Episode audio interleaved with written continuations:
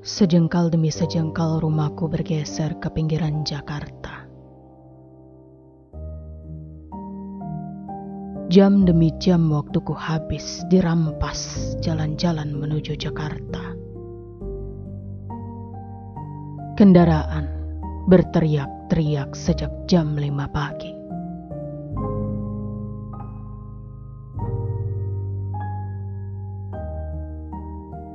Lalu lintas yang ruwet menghisap cairan otak dan energi.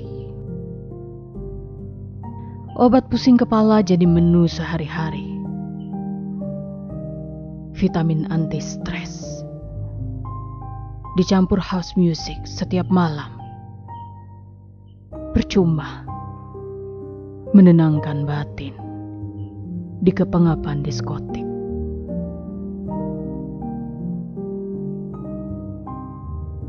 Kesepian apa yang berjangkit di tengah kebisingan? Dering telepon genggam di sembarang tempat. Bunyi pager menyampaikan perintah setiap saat. Rutinitas semu. Merubah diri jadi anonim.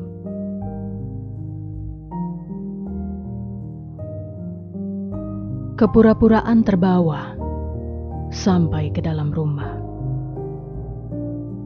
seperti bermain drama, persetubuhan, kehilangan gerakan-gerakan spontan, dan jeritan sakral.